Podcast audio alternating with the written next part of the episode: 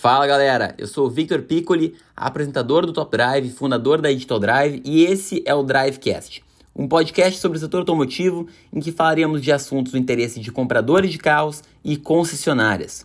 Eu sou um entusiasta da inovação no setor automotivo e espero te impactar positivamente com esse episódio. Depois de escutar esse episódio, eu quero um feedback teu sobre o que achou lá no meu Instagram, arroba Victor Piccoli. Me segue para mais conteúdos do setor automotivo. Mais de 200 mil carros foram perdidos em 2021.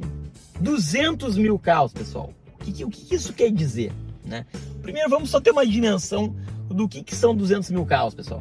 Vamos fazer um, um exercício aí de, de, de, consultoria, tipo aquelas perguntinhas lá que o, que o pessoal em consultoria faz para o engenheiro lá, para o cara das exatas, para o cara que tem raciocínio lógico, mostrar a, a sua a sua capacidade cognitiva aí, né?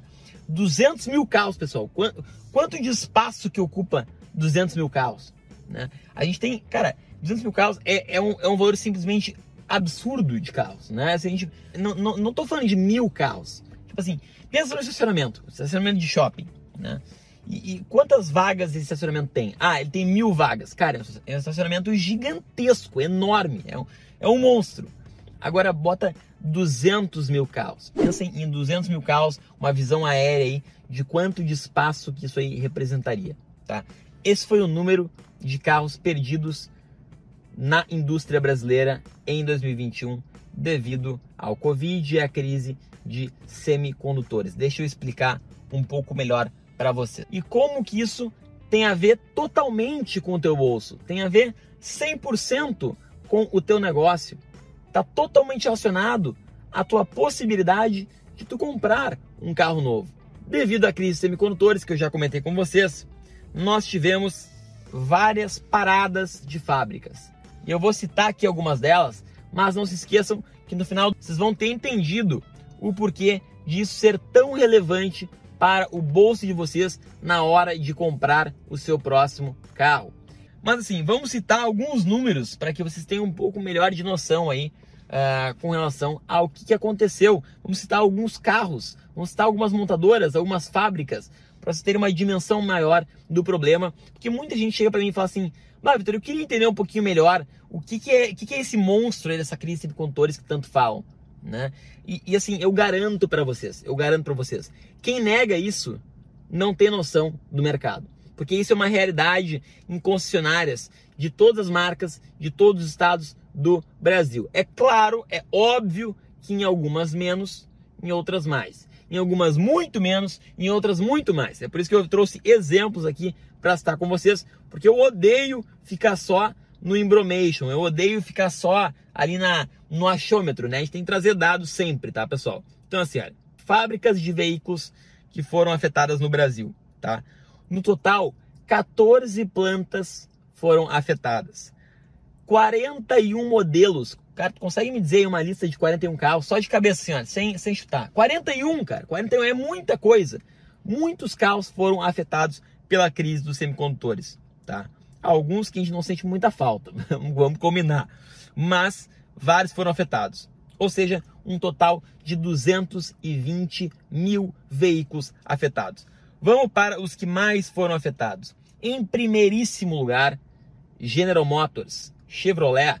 Não sei se você sabe, mas deu até um rolo, pessoal, entre a Chevrolet Brasil e a Chevrolet americana, onde eles alegavam que a, a cadeia de suprimentos, né, a parte de procurement lá da Chevrolet americana estava priorizando a cidade, a, a região do México e outras em relação ao Brasil. Mas vamos lá, aqui ó. Na GM, temos lá a fábrica de São Caetano do Sul. O que, que essa fábrica produz? Onix Joy, Onix Joy Plus, Tracker e Spin. Desses carros, qual que eu posso adiantar para vocês que foi o que foi mais afetado? Tracker. Por que o Tracker? Porque é o mais tecnológico, é o que mais usa semicondutores. Então, se tu vai no showroom da Chevrolet, provavelmente vai encontrar Spin, Onix Velho e Onix Velho Plus. Eu, eu, eu, chamo de Onix Joy, Onix Velho porque é o mesmo, né? Uh, Quantos veículos só desses foram perdidos? 41 mil, tá? Onix antigo e Tracker somam... Ó, vamos lá, de novo. Onix antigo, Tracker e Spin somam 41 mil, tá? E aí, vamos pular a parte ali da, da fábrica de São José dos Campos, que produz S10 e Trailblazer, e vamos passar para a fábrica de Gravataí, aqui dos gaúchos do Rio Grande do Sul. Espero que tenha bastante gaúcho que acompanha aqui o Top Drive, meus conterrâneos. Mas, novo Onix e Onix Plus, tá? Eles são fabricados ali. Então, Tracker é fabricado em São Caetano do Sul e o novo Onix novo Onix Plus são fabricados em Gravataí. Só de novo Onix e novo Onix Plus, 115 mil unidades. Só de Onix e Onix Plus modelo novo. Ou seja, se a gente pegar a Chevrolet, desses 220 mil veículos, mais de 50% é só Onix novo e Onix Plus novo. Se a gente pegar todos os modelos da Chevrolet que foram afetados, cara, deve dar o quê? 70%. Então foram disparado a marca que mais tomou com isso. É por isso que eles despencaram em market share. É por isso que foi tão difícil, está sendo tão difícil esse ano para a fábrica e para as concessionárias. Mas isso não desmerece o produto. O produto deles é muito bom. Tracker Premier é um dos meus favoritos SUVs da sua categoria de preço. Beleza? Vamos lá. A Honda foi um pouco afetada, a fábrica de Sumaré e Itirapina, 7 mil unidades, nem se compara com 115 mil. Né? Uh, vamos lá, que mais? Nissan, o Kicks, o Verso Drive, apenas 539 unidades, muito pouco.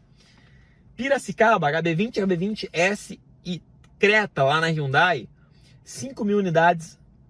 Pra, só para ter uma dimensão, eu consegui uma tabela uh, da Automotive Business. A fonte real, na verdade, é uh, a Auto Forecast Solutions, que é a AFS, é uma empresa dos Estados Unidos. Mas vamos lá, só para citar alguns exemplos para vocês, tá, pessoal?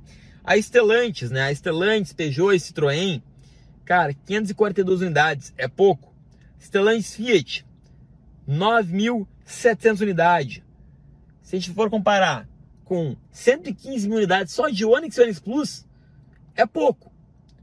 Volkswagen, temos a fábrica de Anchieta e de Taubaté. Taubaté produz Gol e Voyage, 15 mil unidades. Não nos preocupamos tanto com Gol e Voyage. Mas a fábrica de Anchieta produz Polo, Virtus, Nivus e Saveiro, 13.400 unidades. Já é um valor relevante, tá? Já é um valor relevante. Então assim, pessoal, o resumo aqui, tá? Foram mais, foram um total de 270 dias parados na produção total de todas elas. Né? Uh, nós temos realmente um impacto que é talvez nunca antes visto na indústria. 220 mil unidades que deixaram de ser produzidas. Quando tu não tem produção, pessoal, vamos relembrar aqui a lógica. Tu não tem produção, tu não tem carro. Tu não tem carro, esse carro demora para chegar. Esse carro demora para chegar, a concessionária não tem incentivo em vender ele barato, porque vai ter demanda, certo? Isso é bom para a concessionária? Não. Não adianta eles venderem a, a, tabela e vender muito menos. Então tem concessionária que está muito mal das pernas, que está muito mal. Tem concessionária que eu visitei que assim, ó, o vendedor me falou assim, cara, Vitor, eu venho aqui para ficar olhando pro teto. A qualquer momento a gente pode ser demitido em massa aqui, porque não tem o que fazer. Chega cliente eu não consigo vender para os caras, né? E isso aí não é culpa de montadora. Isso é um aspecto econômico que aconteceu no ano de 2021 é um ano que vai ficar marcado para sempre na indústria automotiva e que realmente implicou né, em, em uma dificuldade grande para os consumidores.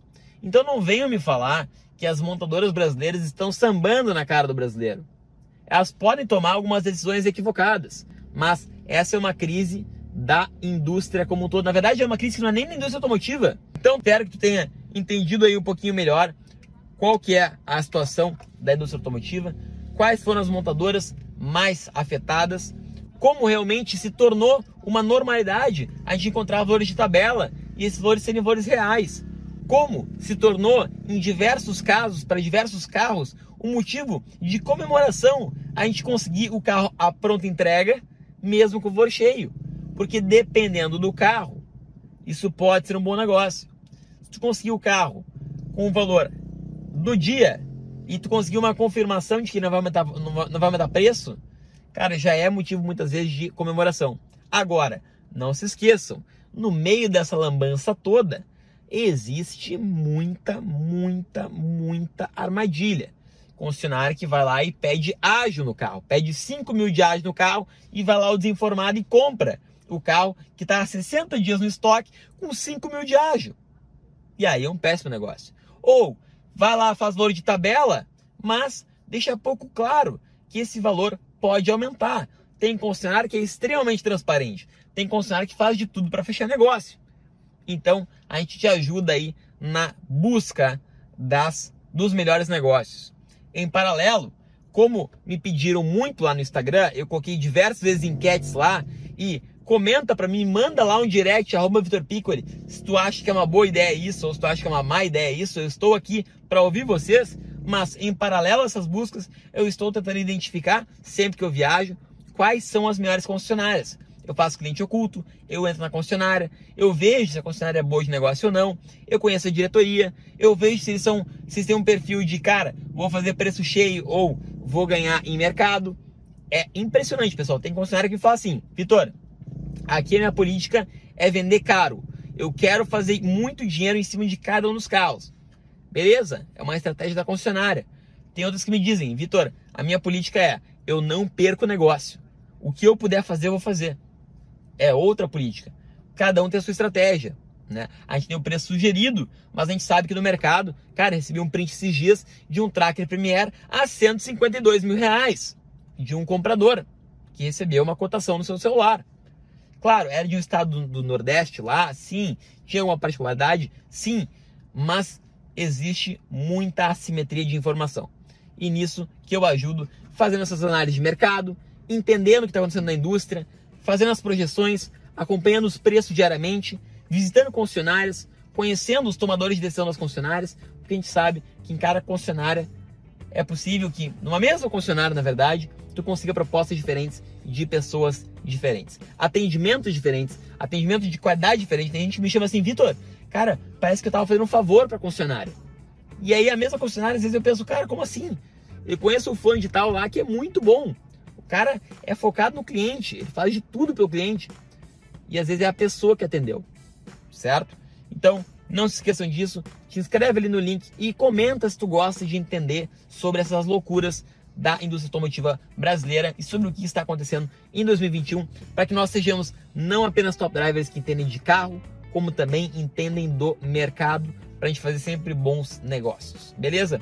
Eu ia fazer um bom negócio, falei para vocês em outro vídeo. Eu ia fazer um bom negócio em Univos, né, pessoal? Era bom negócio. Era bom negócio. Mas daí eu vi aquele volante. Se você curtiu esse episódio, tira aí um print de onde estiver e me marca lá no Instagram, VictorPiccoli, que eu vou te responder para a gente seguir o papo sobre isso. Marca lá que eu vou fazer questão de te responder. Combinado?